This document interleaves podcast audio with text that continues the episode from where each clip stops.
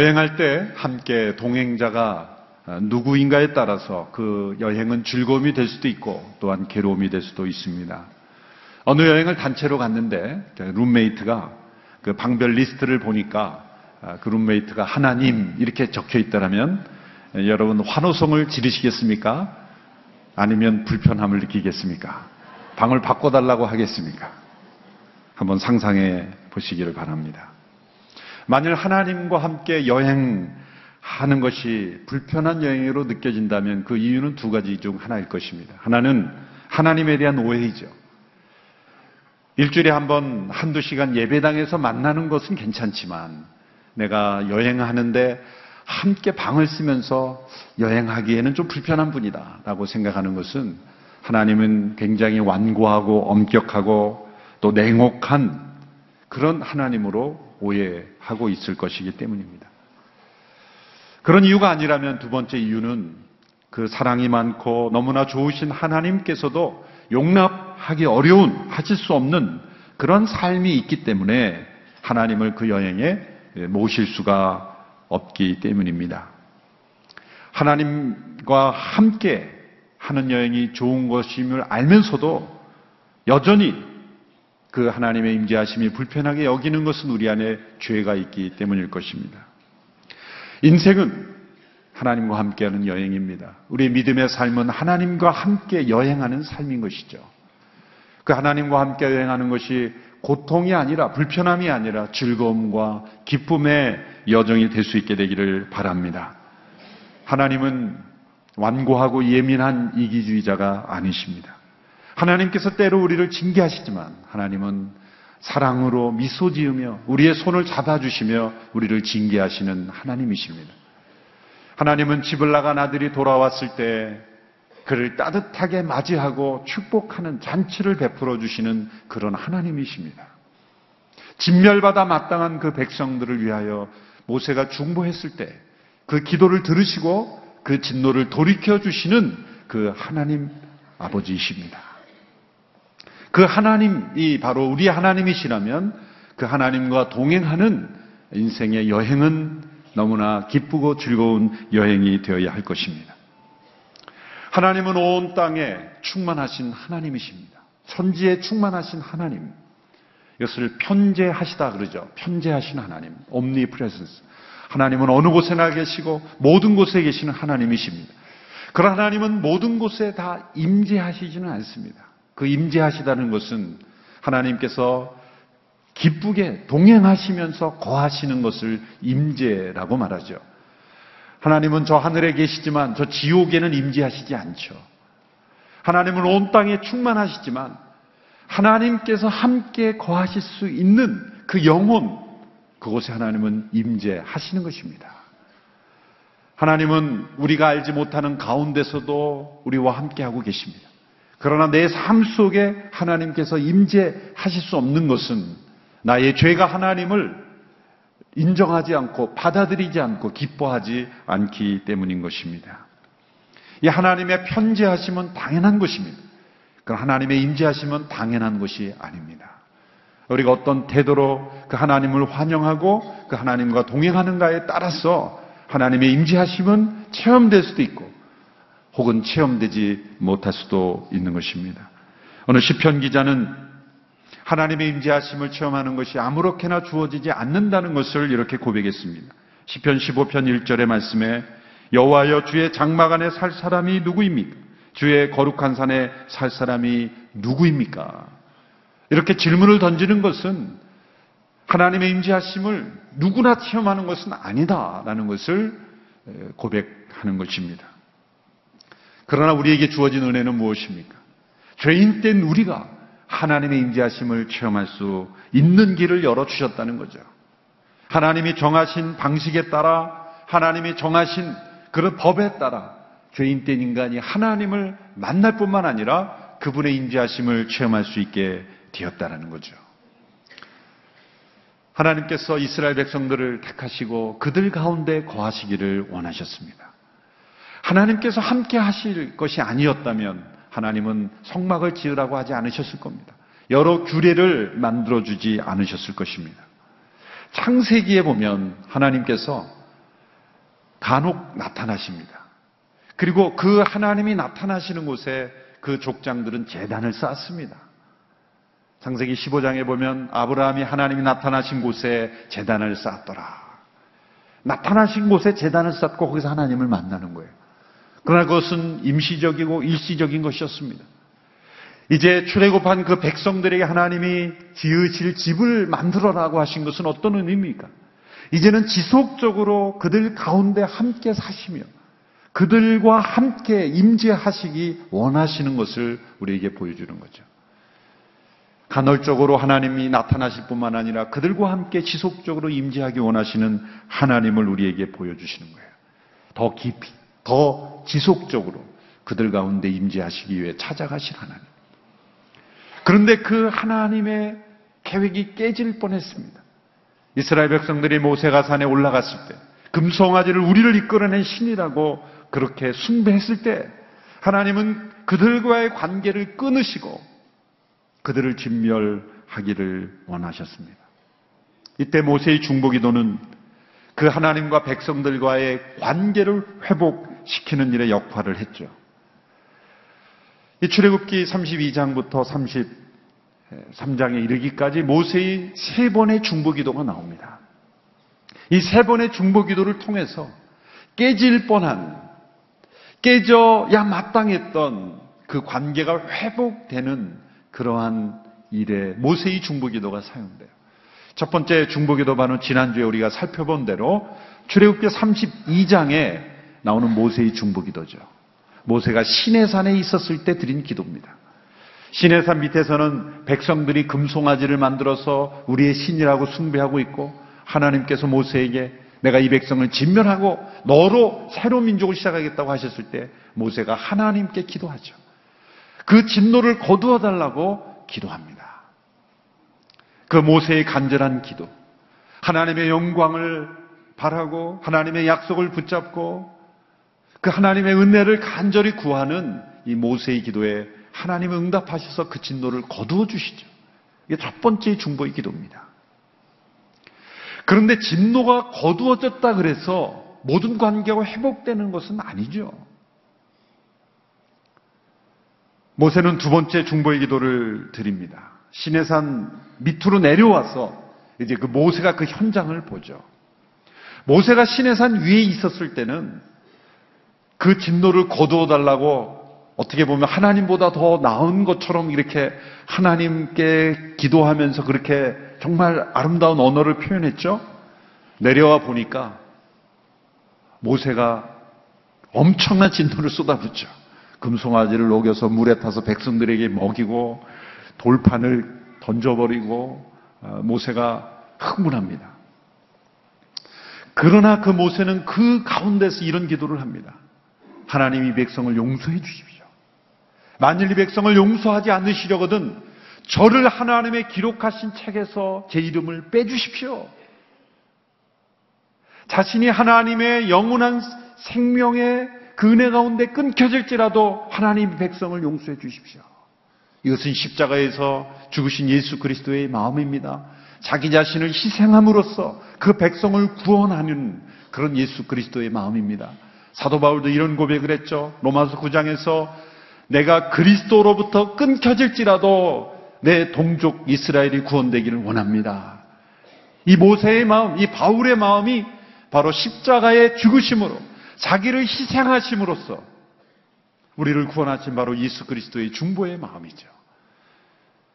모세는 용서를 간구했습니다. 진노를 거두시는 것뿐만 아니라 그 백성을 용서해 달라고 두 번째 중보의 기도를 드리게 됩니다. 31절, 32절의 이 기도를 우리 함께 읽어보겠습니다. 주력기 32장 31절, 32절 시작. 그리하여 모세는 여호와께 돌아가 말했습니다. 오, 이 백성이 엄청난 큰 죄를 지었습니다. 자기들을 위해 금으로 신을 만들었습니다. 그러나 이제 그들의 죄를 용서해 주십시오. 용서해 주시지 않으신다면 부디 주께서 기록하신 책에서 내 이름을 지워 버리십시오. 얼마나 헌신적이고 얼마나 희생적인 강력한 중보 기도입니까? 하나님은 이 기도를 들어주셨어요. 그리고 그 백성을 용서하시고 이제 그 백성의 가난을 향한 약속의 땅을 여행을 계속하도록 허락하셨습니다.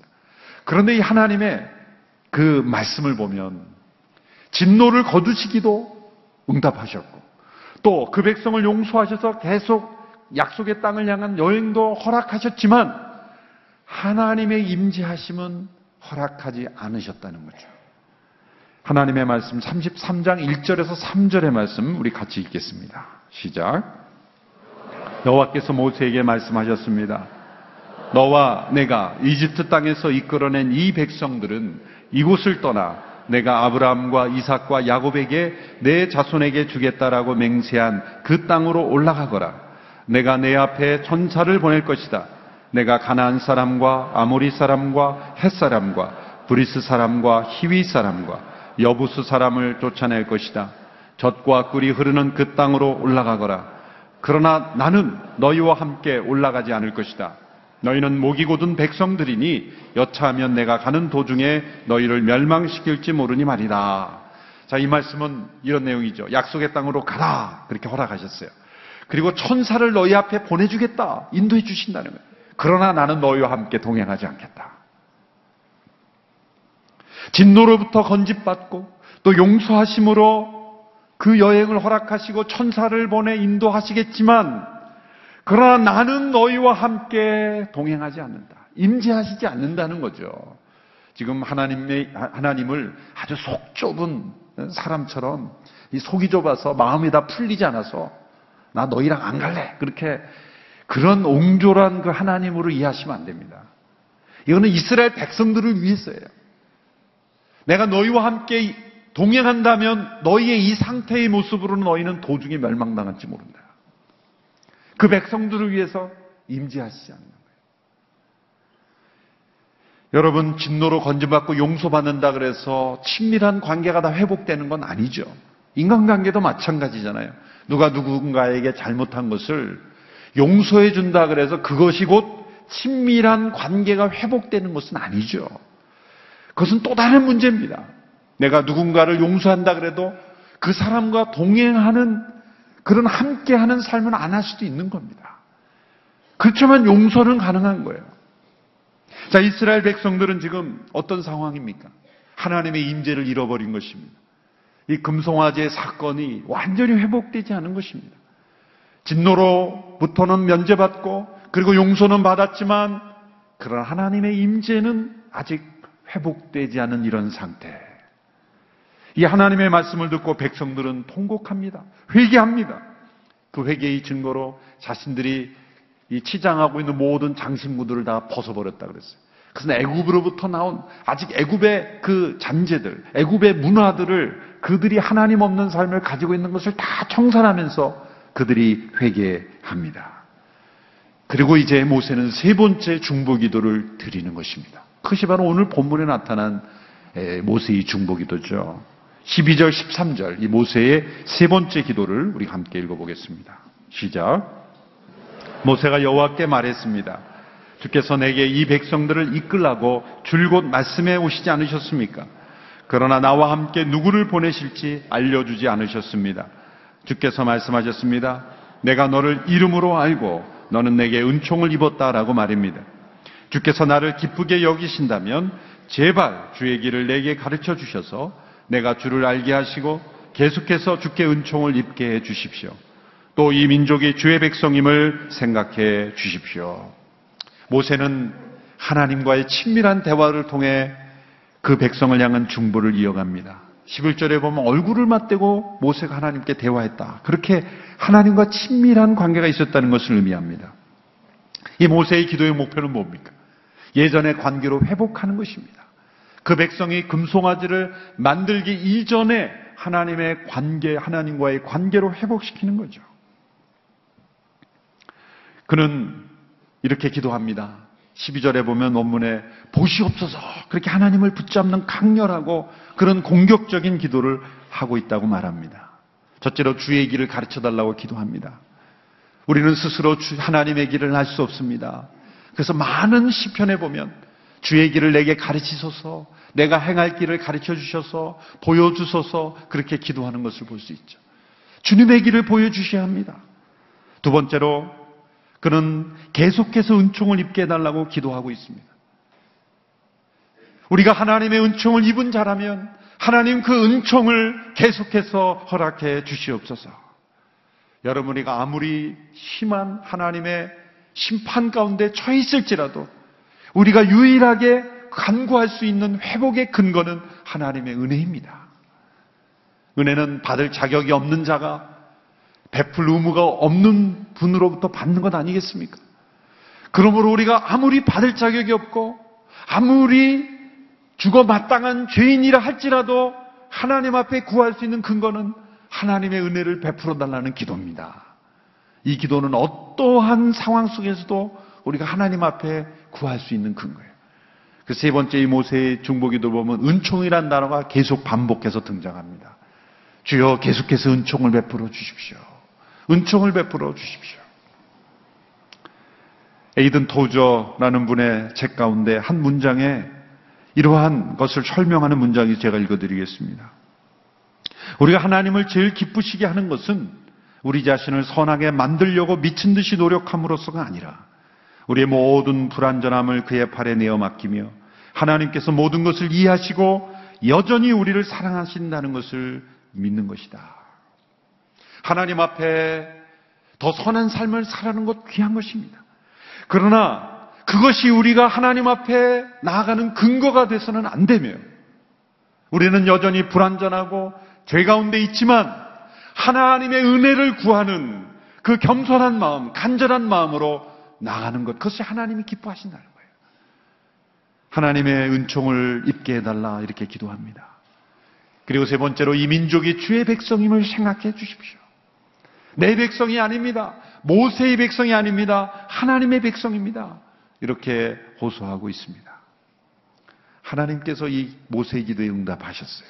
14절의 말씀에 하나님의 응답이 나와 있습니다. 함께 읽습니다. 시작. 뭐, 여호와께서 대답하셨습니다. 내가 친히 너와 함께 가겠다. 내가 너를 무사하게 할 것이다. 하나님이 또 뜻을 돌이켜 주신 거예요. 33장 초반부에서는 내가 너희와 함께 가지는 않을 것이다. 그렇게 분명히 말씀하셨는데 이 모세의 기도로 근거를 해서 하나님께서는 그 모세의 기도에 귀를 기울여 주시고 천사만 보내는 것이 아니라 내가 친히 너와 함께 가겠다. 하나님이 변덕이 심하신 하나님이십니까? 우리에게 이 과정을 통해 우리에게 뭘 보여주시는 거죠? 하나님이 변덕이 심화되는 게 아니라 하나님은 은혜를 간구하는 자에게는 그 뜻을 언제나 돌이켜 주셔서 회복시켜 주시는 하나님이시라는 거예요. 얼마나 좋으신 하나님이십니까? 진노를 거두어 달라 그러면 진노를 거두어 주시고 그리고 용서해 달라 그러면 용서해 주시고 함께 해 달라 그러면 함께 해 주시고 하나님과의 관계를 회복하는 것이라면 언제나 기꺼이 어떠한 상황이 있든지 간에 단 한 가지 우리가 하나님의 은혜를 구하는 겸손으로 하나님의 은총을 바라는 간절한 마음으로 하나님이 함께 해주시기를 원하는 그러한 마음으로 하나님을 초청하고 하나님을 받아들이고 하나님 내 인생의 여정에 하나님 함께 해주십시오.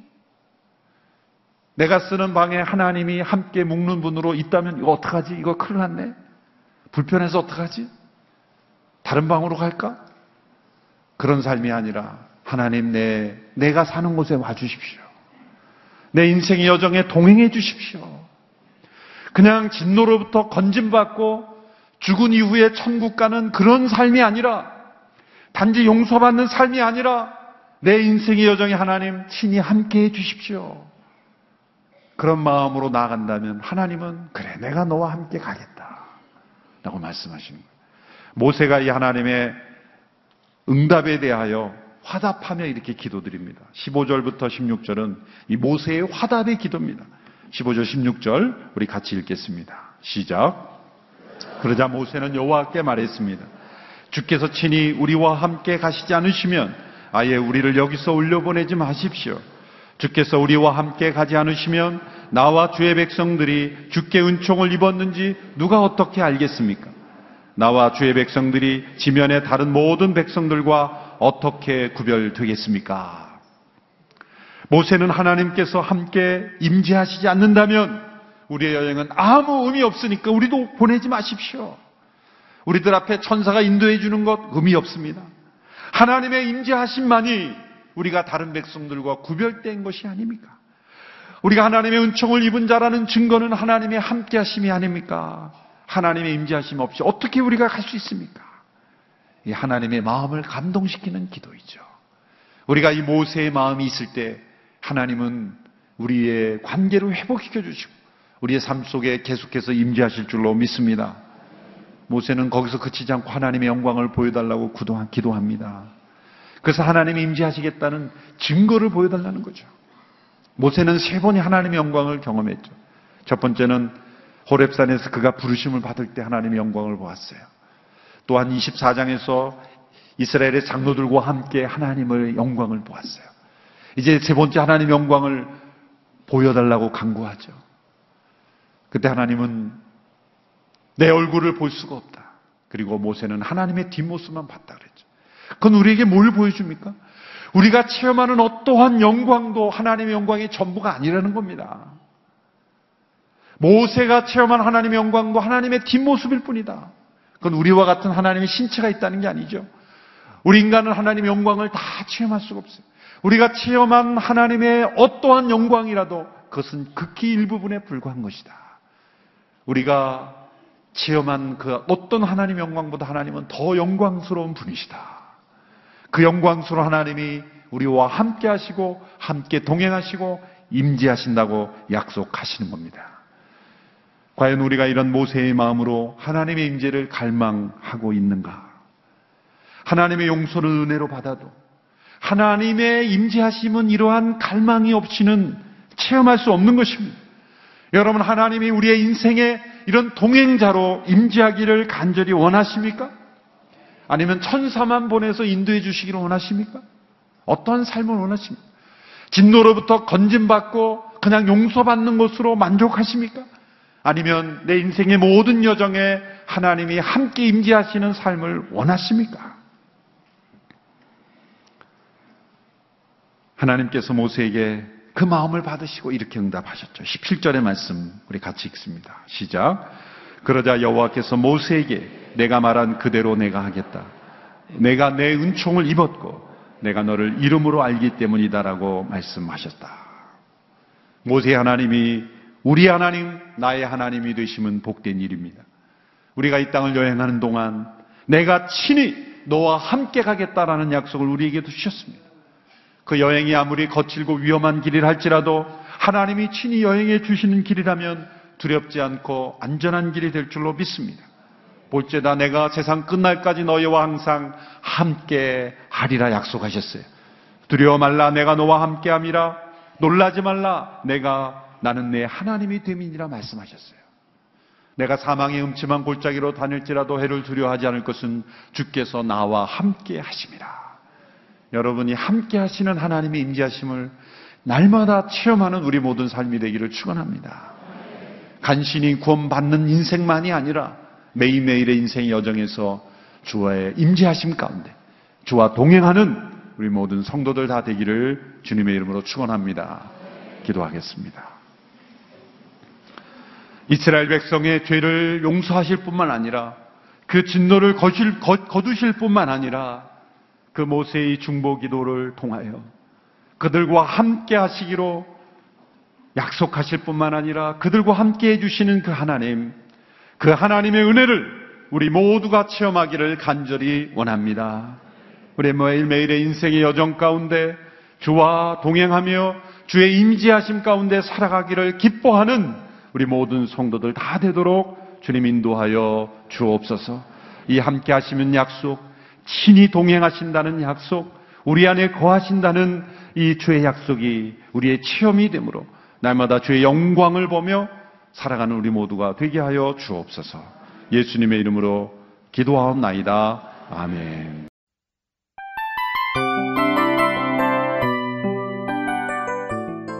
이 프로그램은 청취자 여러분의 소중한 후원으로 제작됩니다.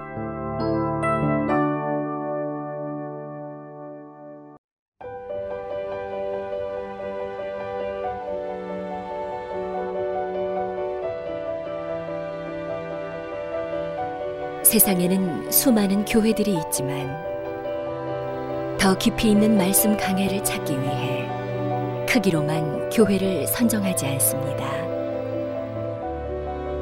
보다 좋은 영적 콘텐츠를 더 많이 나누기 위해 방송비를 받지 않습니다.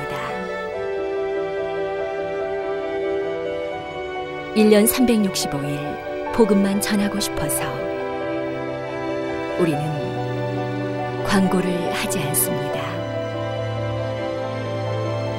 온누리의 복음을 땅끝까지